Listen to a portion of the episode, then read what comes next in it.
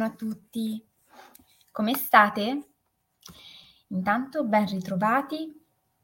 Oggi è venerdì mattina e manca veramente pochissimo all'inizio del nostro fine settimana. E quindi a quel tempo durante il quale magari ci concediamo un po' di relax, uno svago, qualche attività diversa rispetto alle nostre solite routine e perché no, magari anche il tempo di riascoltare qualche puntata di Gocce di Benessere rimasta indietro. Intanto benvenuti su Facebook, su Instagram, su YouTube.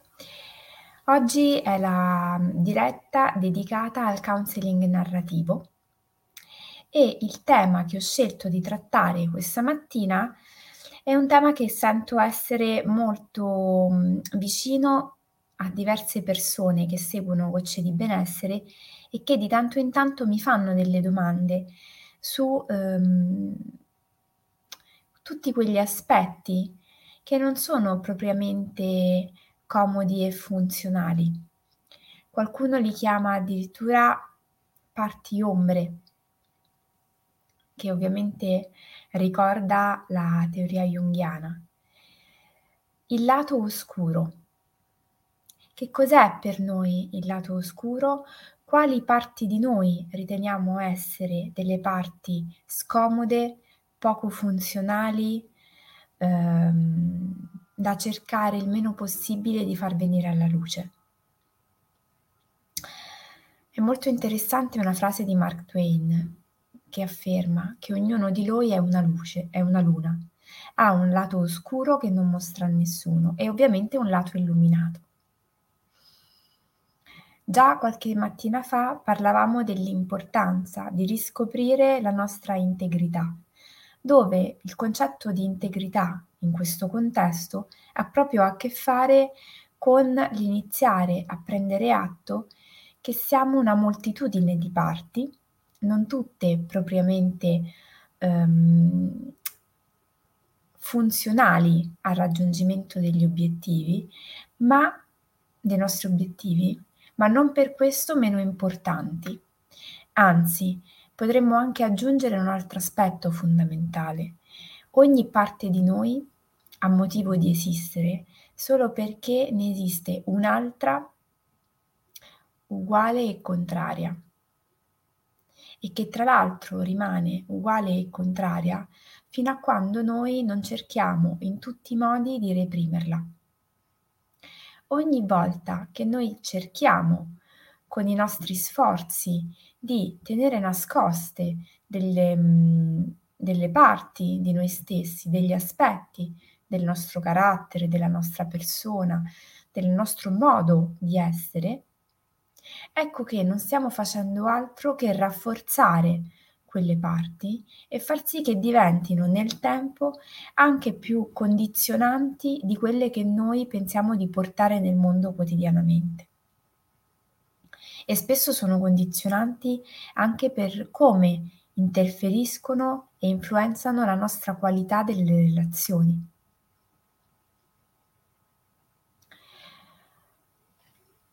Ora non vorrei dilungarmi ulteriormente su questo discorso, ma mi piacerebbe leggervi un racconto che secondo me a tal proposito ci offre degli importanti spunti di riflessione.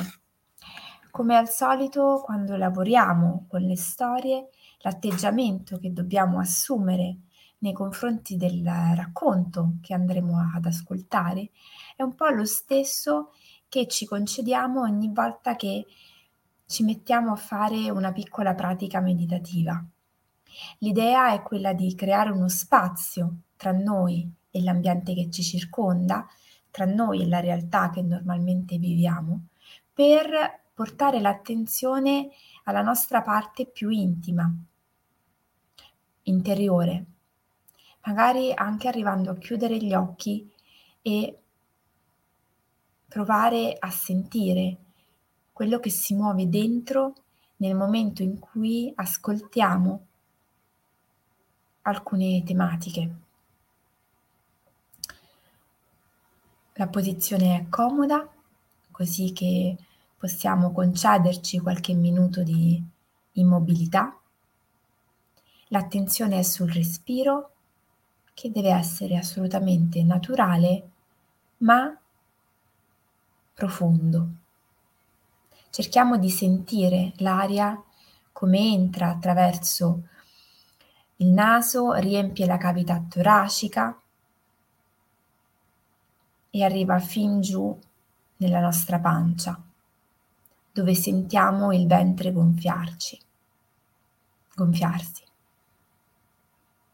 Possiamo anche mettere una mano sul ventre per avvertire di come l'aria riesca ad arrivare fin lì.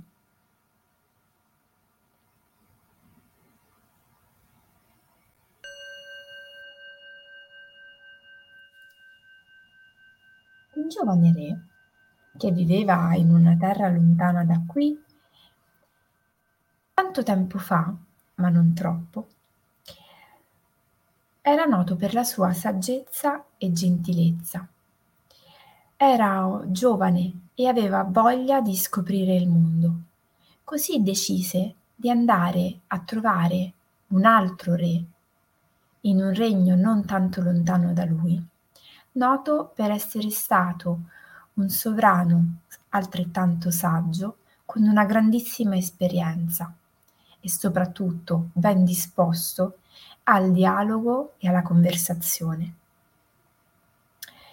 Il giovane, prima di partire, chiese ai suoi sudditi di mostrargli un quadro del re che sarebbe andato ad incontrare, un ritratto di lui quando era giovane della sua stessa età. Il giovane si aspettava di vedere un volto simile al suo e con quelle qualità che lo rendevano famoso oggi da adulto. In realtà, quando arrivò il dipinto, il giovane colse un'espressione crudele e vendicativa. Mostrò il dipinto agli altri membri della corte e tutti, guardando quell'immagine, gli sconsigliarono vivamente di partire.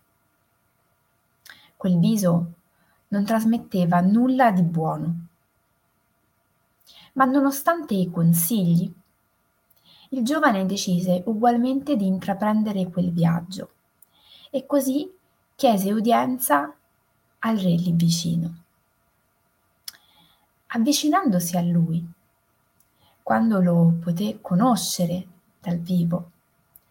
Scorse un viso sereno, pacifico, calmo, come non aveva mai visto prima. Un viso che mostrava saggezza e allo stesso tempo una grande gentilezza. Il re, di nome Abramo, gli offrì numerosi suggerimenti e consigli su come amministrare correttamente il regno. E giunti alla fine del colloquio, il giovane non poté far altro che fargliela quella domanda e chiedergli come mai in quel primo dipinto lui avesse visto nel volto crudeltà, spirito vendicativo, cattiveria, tutte qualità che ora dal vivo non trovava più. Com'era stato possibile questo cambiamento? Come aveva potuto nel corso degli anni il re trasformare così tanto la sua personalità? Il re Abramo allora fece un grande sorriso, guardò il giovane negli occhi e gli disse, hai visto il vero? Proprio come erano vere e lo sono ancora oggi la mia saggezza e la mia gentilezza. Sono altrettanto vere la mia cattiveria e la mia crudeltà.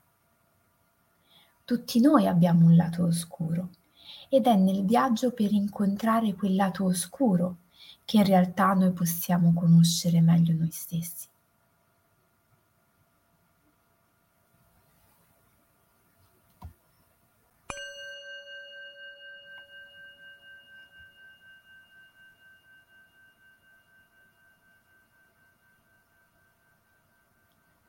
Potremmo immaginare un giovane che cerca di confrontarsi con gli strumenti che ha a disposizione come facciamo noi oggi con i social, dove cerchiamo, prima di andare ad incontrare una persona, di conoscerne le fattezze, il viso, le espressioni, magari andiamo a leggere anche cosa scrive, cosa condivide, come se quella nostra esplorazione fosse sufficiente a, fa- sufficiente a farci cogliere gli aspetti salienti della persona che andremo ad incontrare.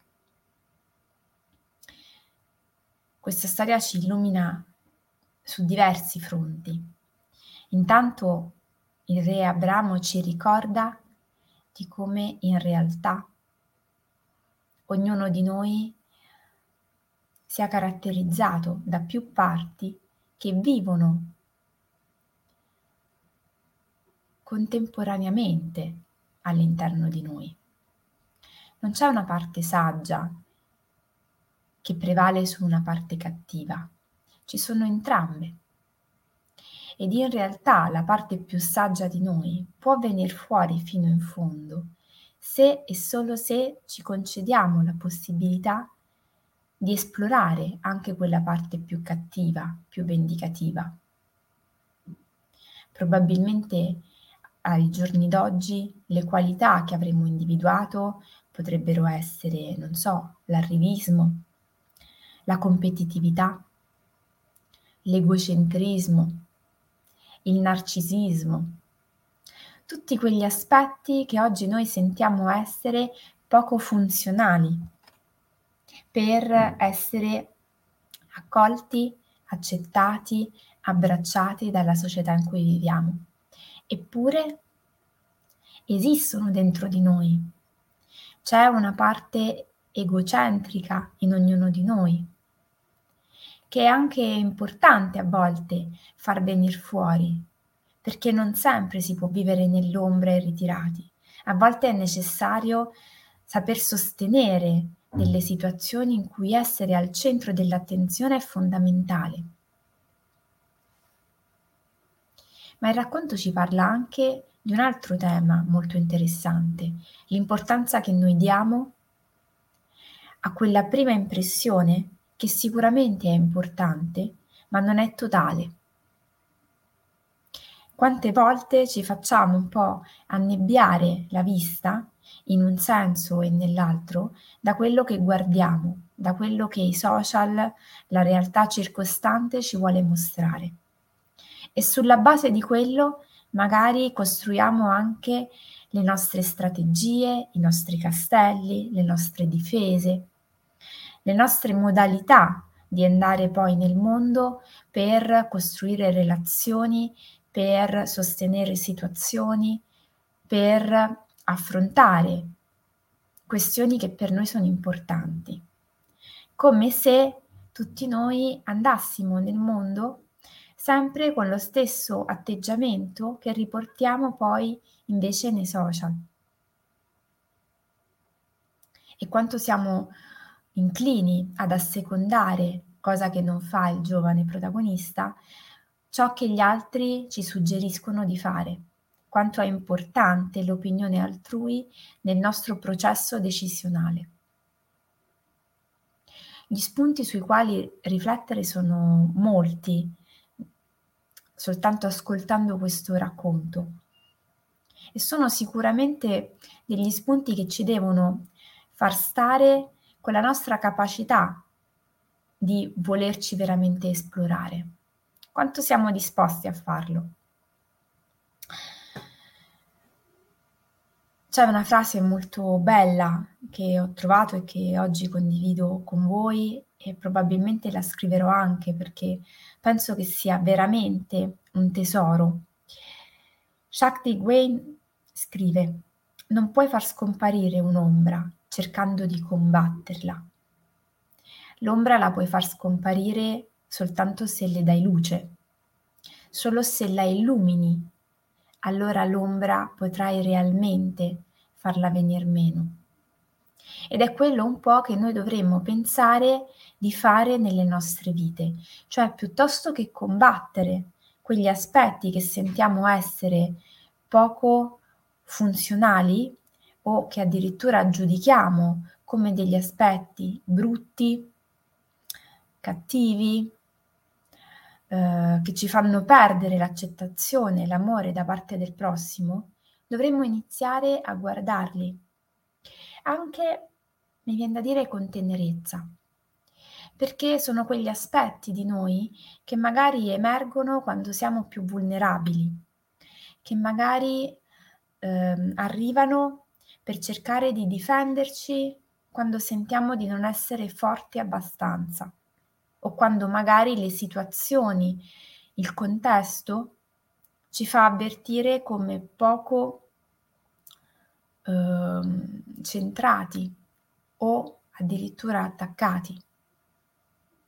Quante volte accade che diventiamo per l'appunto un po' aggressivi, tendiamo ad alzare il tono della voce, ad irrigidirci e magari proprio a usare dei toni per niente diplomatici e carini nei confronti degli altri, perché magari sentiamo di aver subito un torto, sentiamo che è necessario rimettere i puntini sulle i, è necessario rimarcare alcuni nostri diritti, concetti, eh, punti fermi.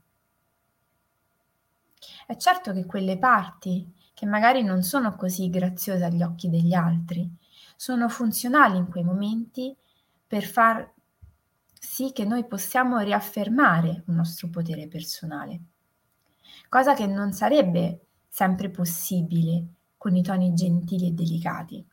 A volte c'è bisogno di qualcosa di più forte. I punti di shock anche all'interno delle relazioni possono essere funzionali talvolta a far sì che ci sia uno scatto, un passaggio, si abbandoni una fase per abbracciarne una nuova. E dunque cosa possiamo fare noi praticamente nel quotidiano? Intanto iniziare ad accogliere quelle parti di noi che sentiamo essere non così interessanti, non così amorevoli. E piuttosto che pensare che sono loro ad essere causa del non amore di qualcuno, proviamo a pensare che magari è il loro volume, che magari è la nostra modalità con la quale le portiamo nel mondo, a volte senza una gestione. E quando parliamo di gestione non stiamo parlando di controllo, perché sappiamo che c'è una differenza. Quando io controllo tendo a trattenere, quando io gestisco intanto osservo e permetto alle cose di fluire, di muoversi.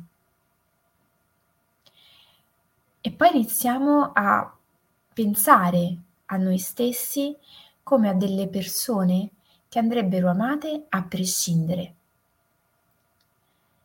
che andrebbero accolte a prescindere e che soprattutto hanno sviluppato delle strategie di sopravvivenza nel corso degli anni e che sono quelle strategie di sopravvivenza che ci hanno concesso in alcune situazioni di poterne uscire a testa alta, integri, sani. E dunque non è con le parti di noi più aggressive, meno socialmente riconosciute, che ce la dobbiamo prendere. Anzi, dobbiamo dir loro grazie perché in tante occasioni magari ci hanno aiutato. Ciò che dobbiamo fare è iniziare a pensarci come a una moltitudine di parti, con tante sfumature diverse, tanti colori diversi. Parti con le quali dobbiamo iniziare a fare amicizia, proprio come faremmo con delle persone estranee, ricordando l'importanza della dolcezza e del non giudicare continuamente chi noi siamo e come noi siamo. Il fatto stesso che a volte ci sia un desiderio profondo e autentico di metterci in discussione ci dovrebbe bastare a consolare per tutte quelle volte in cui magari non siamo stati bravi o brave abbastanza. Perché riconosciamo un'intenzionalità di muoverci, di spostarci, di migliorare. Con questa immagine del racconto di oggi, che è mm, un, un racconto tratto da Philip Oliver Diaz, Patricia O'Gorman. Mm, vi auguro un buonissimo fine settimana e all'insegna spero della, del relax, del riposo, eh, per rivederci lunedì mattina alle 7 con la nostra consueta diretta del lunedì, ricordandovi due appuntamenti importanti, il 21 giugno a Pescara presso i Giardini del Tè, con un laboratorio teorico esperienziale in occasione del solstizio d'estate, che andrà a lavorare sulla celebrazione dei passaggi che ci connettono con la natura e con la ciclicità del tempo che è molto diversa dalla linearità che siamo soliti vivere. Un laboratorio che lavorerà sul celebrare i traguardi raggiunti e quindi anche gli obiettivi che siamo stati in grado di definire, perseguire e raggiungere nel corso dell'inverno. E poi il secondo appuntamento online, quindi aperto a tutti, il 29 giugno, per lavorare sulla definizione degli obiettivi e della mappa degli obiettivi. Quindi due appuntamenti molto importanti prima di iniziare a goderci veramente l'estate. Un abbraccio fortissimo, buon proseguimento di giornata e ci vediamo lunedì.